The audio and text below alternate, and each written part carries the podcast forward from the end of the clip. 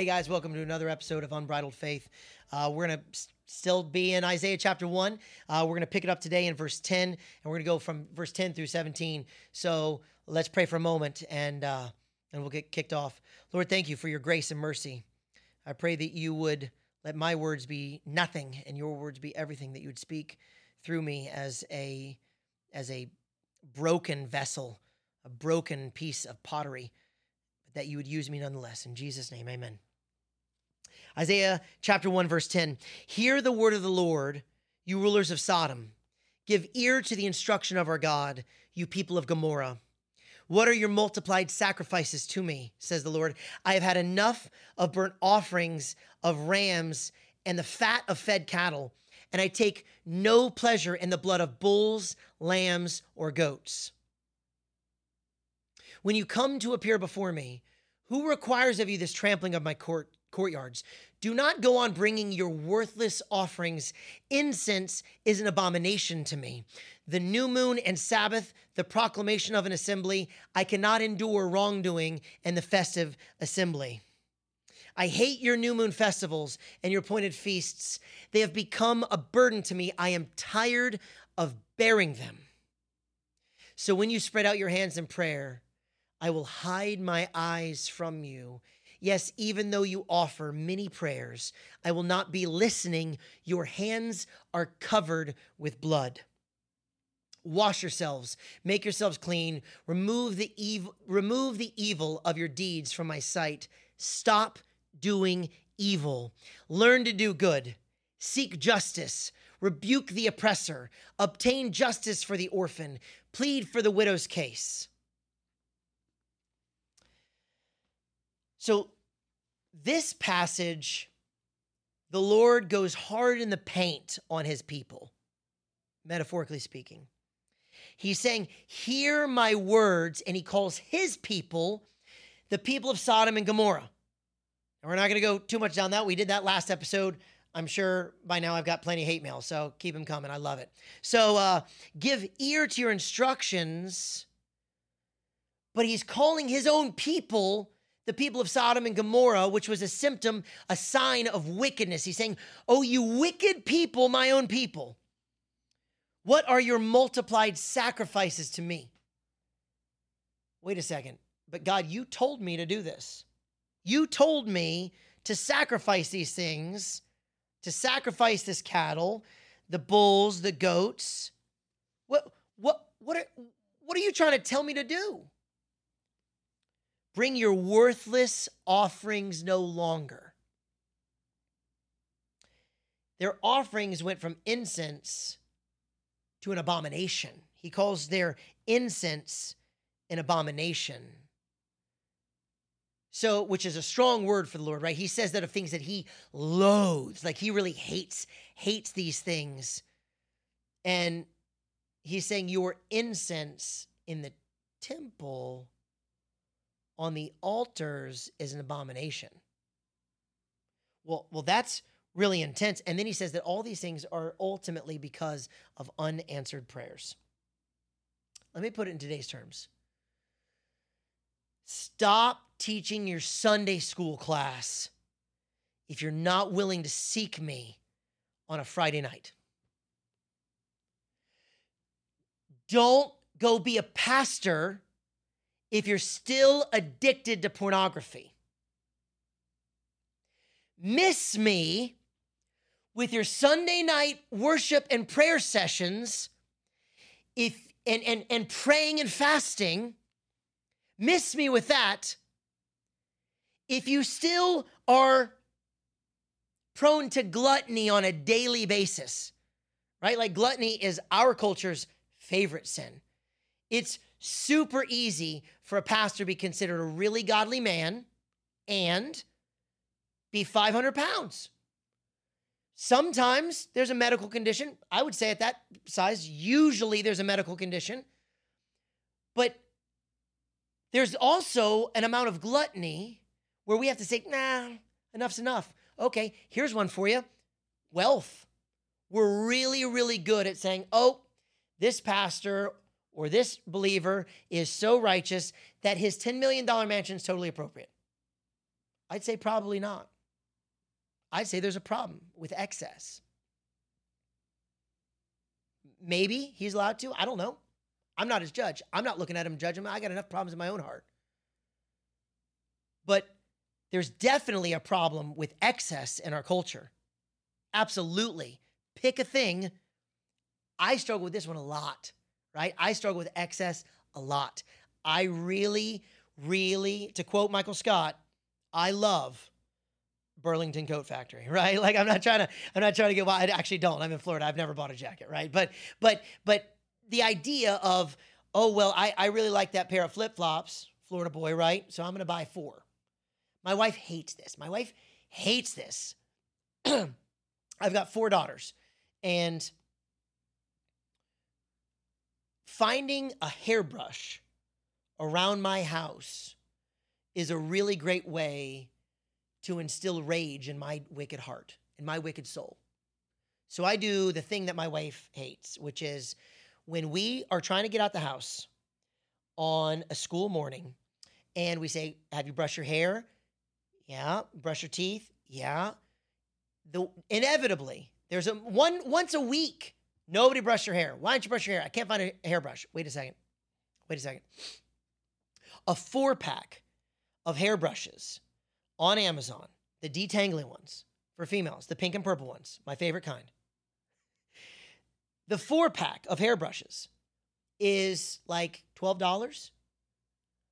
I'm buying 16 hairbrushes. My wife's saying, no, we don't need 16 hairbrushes. I'm buying them now because it's not worth the frustration. And my wife gets mad. But sure enough, the next month, I'm buying another 12 hairbrushes. And she hates it. She's like, we don't need it. I'm like, Jenna, we have bought 437 hairbrushes in this house, and I don't know where they go to, but they they find their way along with the mismatched socks. Don't get me started about the mismatched socks. I have a bin that I, as a human, could fit in of mismatched socks, and it grows. Every month it grows. I don't know how it happens. We haven't bought those socks in years, and they're gone. And so what do I do? I go on Amazon. And there is a point. My wife hates it. She hates it. She gets so mad. She's like, "You and your excess. You we don't need we don't need 18 socks." I'm like, "Listen, it's the best $22 I've ever spent because I don't have to deal with headaches. I will pay my $22 to be done with the headaches." Is it sinful? Maybe, probably, probably. Probably. It's probably too much excess in my life where I don't have enough organization to write the names on the hairbrush and hold them accountable for the hairbrush. But here we are, 437 hairbrushes later, and I'm still tempted last night to buy more hairbrushes. Our culture has a problem with excess. Don't put me in front of a hibachi grill at Kobe's and be like, don't eat all your meal. I want all my meal. You know, it if you really want to eat all your Kobe's meal, Kobe's my favorite restaurant. I love Kobe's. And I really struggle with gluttony there. I really do. Because I save the rice for last. That's where they get you. They put the rice first. You know what I'm talking about. They give you the bowl. If you've ever been to Kobe's, it's the jam. They give you the bowl of rice and they give it to you first, and then they take forever cooking everything else. Uh uh-uh. uh. i am not a fool. I'm putting it aside. It goes aside. And I'm going to wait. And then I'm going to get then they give you the noodles. I don't want to, they give you the veggies because it doesn't taste good. That's where they play the game. So you get you to eat all your broccoli because you're so hungry from looking at all the food. So you're gonna eat the you're gonna eat the veggies. They're gonna taste really good. They play the game. They do it well. They, it's beautiful job, right? And then they give you a little volcano, a little fire volcano. That's the jam with the onion. I'm like, give me the whole thing. So um, I'm that guy that asks for extra. And my friends sometimes laugh at me because I send them a picture of my Kobe's plate empty, my ha, group chat um, your boy's a glutton, yeah, right? Like, so I, I struggle. Like, I, I think that that's sinful. It's probably, probably wicked. I don't think it's as bad if it's occasional, but for me, oftentimes it wasn't. So, but you know what breaks that? Fasting. Oh, I struggle with gluttony. Well, you know what happens? You fast, you reset your body, your stomach's reset, etc. But we don't we don't do moderation. It's a really it's a really fun sin for our culture get on Amazon. And we make jokes about it. We make, I just made jokes about it. We we make sketches on you know on TikTok or Instagram or whatever, and and we we we poke fun at it because we know that we're all guilty, right? Like I'm guilty, you're guilty, we're all guilty. And and in this passage, he's saying, I'm tired of you trampling my courts because of your habitual, egregious sins. I don't want your feasts because they've turned sinful. I don't want your new moons or your Sabbaths, they're sinful. Well, how is a Sabbath sinful? You told me to do this. God, you're the one that said to do it, and now you're saying it exhausts you? Yeah. You called me to teach Sunday school. You called me to you I didn't choose to grow up in in this city where there's excesses everywhere and wealth everywhere. Yeah, but we got to choose how we deal with it. We do choose how we deal with it. And so he says, Who requires of you trampling of my courts? Well, well, you did, God. He says, I'm tired of your sins because it makes even your righteous deeds disgusting to me. Your incense, that's an abomination. So a couple episodes ago, we went hard in the paint at, we went hard after some more pronounced, egregious sins but I want to talk here about the more ubiquitous sins, the sins that are everywhere inside the church, across the board in most churches, and we don't even bat an eye. It's still, to me, somehow in my wickedness of heart, kind of funny that I eat all of my Kobe's meal. I, no human should physically be capable of doing that unless you've got years of experience in perpetual, ubiquitous gluttony under your belt. And then the belt grows. And you unbutton the top button and you do it again. I'm guilty. These aren't sins that I'm, I'm calling, these are just what we're seeing here. I'm not saying, oh, you. I'm saying, oh, me, oh, us. Woe is us as a culture that we think this is okay. And you know why? I love uh, the Industrial Revolution, right? It was great. It invented, like, along with the Industrial Revolution came the reduced work week. You know, they reduced it from, you know, whatever, a 100 hour work week with, you know, a bunch of 10 year olds working in, in, in, the farms to, to a theorized, with Henry Ford, a theorized 40 hour work week. But, um, but it, we still have some good aspects of that that are remaining, some not so good. But, uh, but I love the fact that it brought about the vehicle, the car, air conditioning. I love traveling. I love having my own vehicles. I love it. I like that's one of the things where I'm like I'd probably sell my I would sell my house before I went without a car. I'm not I I need a I need a vehicle. I'd much rather live somewhere else. I'd rather live in a hut. I gotta have a vehicle. I need the independence, the freedom, the air conditioning. Gotta have AC. Right? So like like I love that. I love processed foods. Okay? I will down a 12 pack of Pop Tarts. I will I will shred some fruity pebbles. Okay, I just I'll do little Debbie cakes, Mm-mm. Toll House cookies. Mm-mm. I'm just gonna shred them. I'm gonna eat them till till I can't anymore. And my body's like, oh, now you feel sick. Here you go. Pick it. We love. I love doing this. Our culture loves doing this as excess. We do it with alcohol. Too much of it. We do it with sin. Too much of it. We publicize it. We boast about it too much food, gluttony. We do it, we boast about it.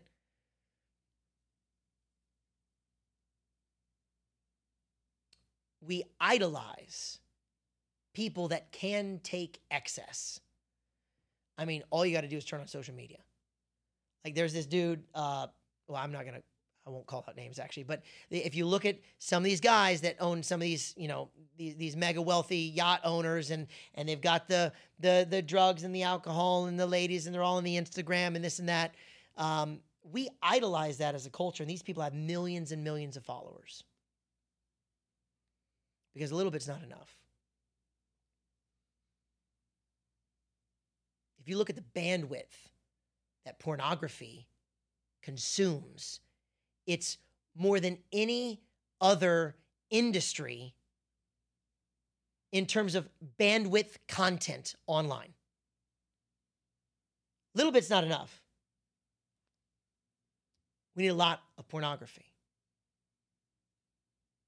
We do it across the board. And he's saying, these sins that you live in and you're steeped in day in and day out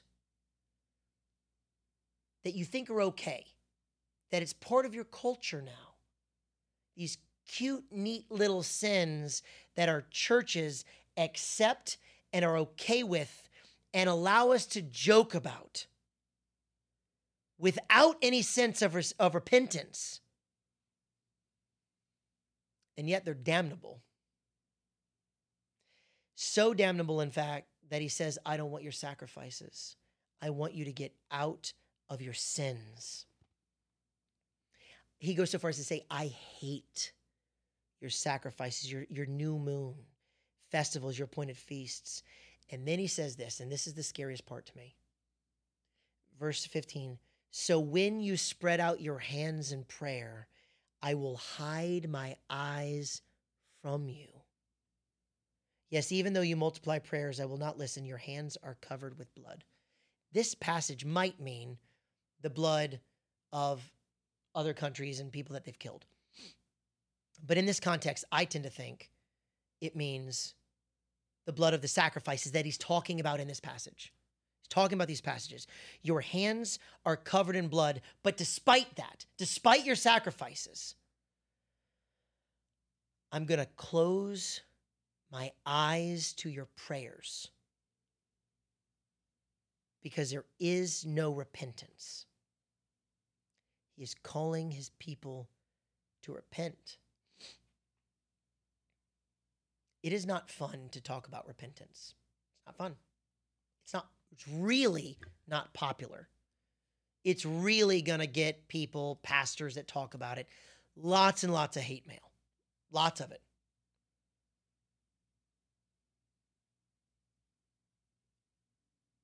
11, uh, 10 of the 12 disciples of Jesus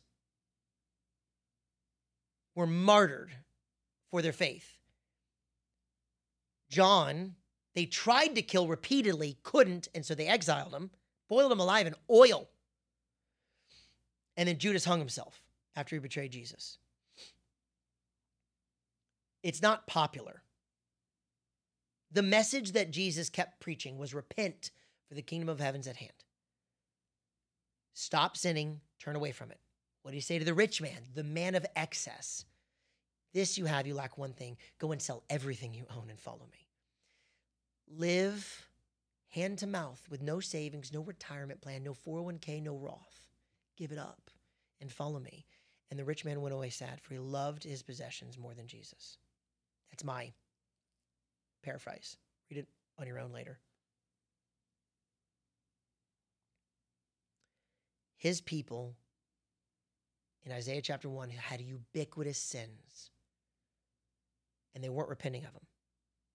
And he you'll see in Isaiah there's a theme often of talking about sins that are ubiquitous meaning everywhere. They're all over the place all the time, everywhere, and egregious meaning you know he's referring here to the, the sins of sodom and gomorrah. He's referring to to homosexuality and, and he's he's saying that the sins that you're doing because they're ubiquitous are as bad as much an abomination as the egregious sins. Well that should be really scary for a lot of pastors.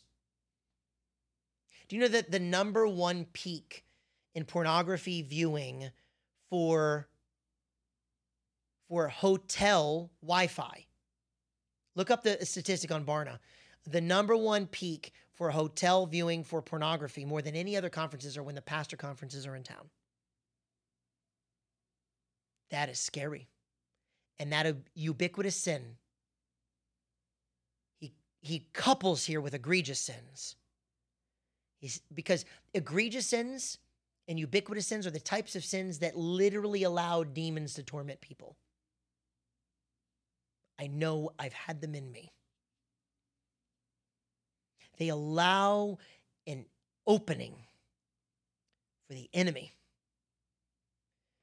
And it's not to be played with, it's not to be trifled with.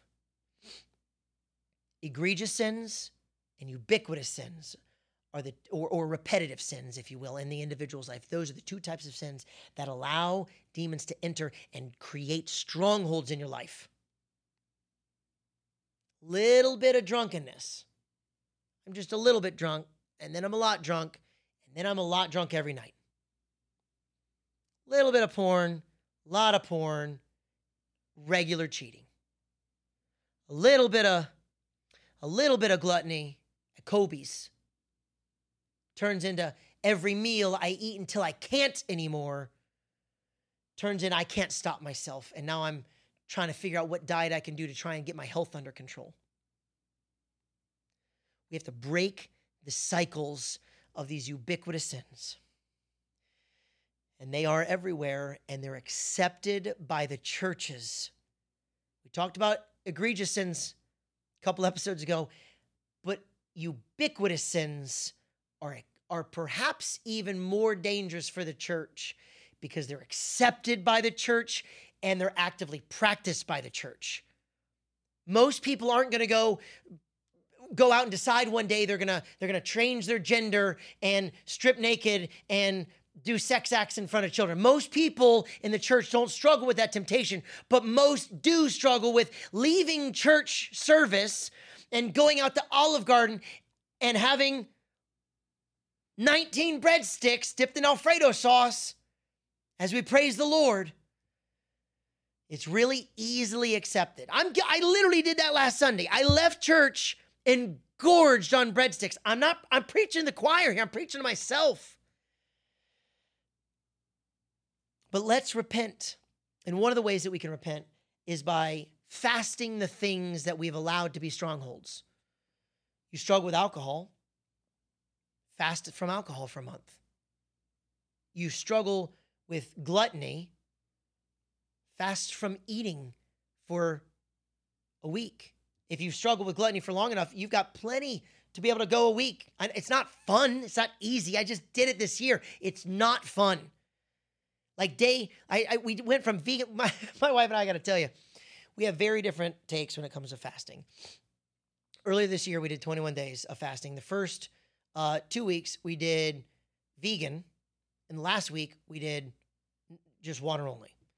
The first two weeks of this fast were like hell on earth to me. Just saying. I love steak. I'll eat the steak and eggs and bacon. And she'll laugh at me because she'll be like, "Well, what are you gonna have with it?" I'm like, "What? What do you? What do you mean? I, I, just want a steak. What? What do you mean have something with it? Right? I'm. I, I don't want. I don't want a side item. I don't want broccoli. I don't even want mashed potatoes. I just if you're gonna take up that plate space, just give me another steak, right? Like maybe with a steak, I'll do some mashed potatoes, right, or a baked potato. Uh, like I like them, but like I want this much just tiny little serving of side and I want this much steak and I want to eat until I can't and then I needed to go home box. I needed to go box. That should tell you something. If you can't finish your meal, right? Like it's everywhere. It's everywhere. And we don't talk about it. It's one of the seven deadly sins. We don't talk about it. I'm picking on gluttony because it's the it's the most easy way to view excess of ubiquitous sin in the United States culture. Other cultures, when they're done eating, they're content. And then if they are hungry again, they eat more. But we gore, we use the word gorge, right? Or I'm stuffed. Or we make Thanksgiving Day jokes about elastic pants, right? So anyway, so my wife and I are doing this this fast. The first two weeks were hell. I mean, just hell for me. I did not just nausea. Just it was terrible. I look if you're vegan, hats off to you. More power. I I am so like humbled by your commitment. If you're a vegan, I just have the highest level of respect for you. You're like just a monster of self control. Like I want to be like you more one day. And ironically, that's uh, you know we've been picking on some people on this side of the political spectrum that oftentimes is joked of as being on the other side. But more hats off to you. That's incredible. And my wife loved it. She's like, "Oh, this is great. I got all these these these baked goods. You know, Pop Tarts are vegan. I am just letting you know, Pop Tarts are vegan. I found that out uh, on my vegan fast. And then after that, though, she had a great time. She was like, "Oh, great fruits and vegetables. This is easy, easy, easy." And I don't even like steaks anyway. I don't even like meats. I'm like, I'm dying. I can't have milk. I'm I'm drinking like almond milk and like oat milk. I'm like, that's not even a thing. This is not milk. But anyway, so we're we're we're we do this vegan fast, and then we do the last week with no food and I loved it. It was so great. I felt my body healing. I felt like these de it was like detox. I just felt like a million bucks. I just felt great. And my wife's like, I can't do it. Eat. Right. So we had to switch off. I'm really gr- glad that we both got to experience the different sides of it. But but I'll tell you what, when you get off, when we when we got done with the fast, we went to break the fast by celebrating our favorite sin of gluttony. And we went to Maggiano's, which is the best Italian food. You haven't been to Maggiano's in Orlando. It's so oh, good. And we did the family style thing, and it's all you can eat of the best Italian food you've ever had. I'm just like, by three bites in the salad, I'm stuffed. I haven't eaten a real meal in three weeks, and I haven't eaten anything other than water in in a week, and I am dying. And after two, three bites, I'm done. You struggle with if you struggle with gluttony, just don't eat for a few days.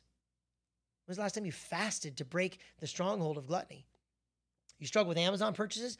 Don't buy anything on Amazon for 30 days. Drive your butt to Walmart or Target or whatever and just buy the thing that you wrote down that you need and come back. Try that out for 30 days. It's impossible. Saves a lot of money on a budget. Now, we've done that.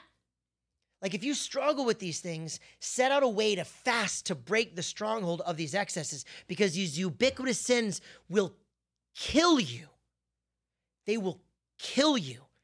And if you want the Lord to hear your prayers, this is one of the ways that He says is a guaranteed way to not hear your prayers is by practicing sins over and over, even little ones, just tiny little sins of I've got to buy another thing on Amazon and I've got another shipment today and it's showing up in the mail and I just want to take that extra bite of my meal. Or you know what? I know I said I'd stop at one drink, but I'm going to do two. And I know I said I'm going to stop when I'm content, but I just want three more bites. It's so good because we want that more than we want God to hear our prayers. We want that extra bite more than we want to hear from the Lord in our lives. And then we say things like, I don't know why I can't hear from the Lord. I don't hear from the Lord. I don't know God. He doesn't speak to me. How do you know if you're hearing from him? What is he what is he going to say? I don't feel a connection with God. We say all these things.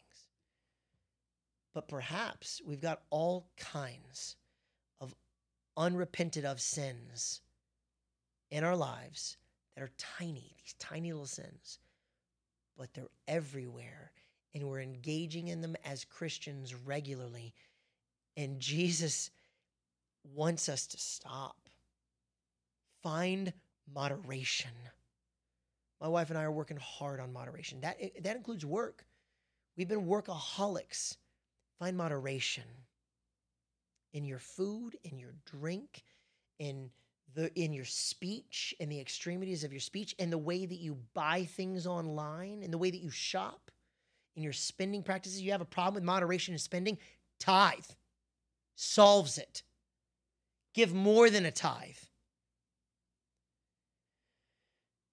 There are spiritual practices that counteract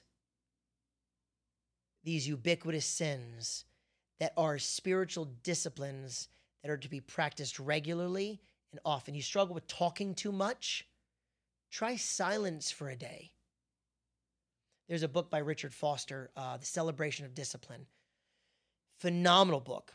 It's not popular because it's by an old, I think, dead guy, right? An old dead guy writes this book talking about the spiritual disciplines and they counteract these ubiquitous, deadly sins that we find in our lives day in and day out. Pride, you struggle with pride?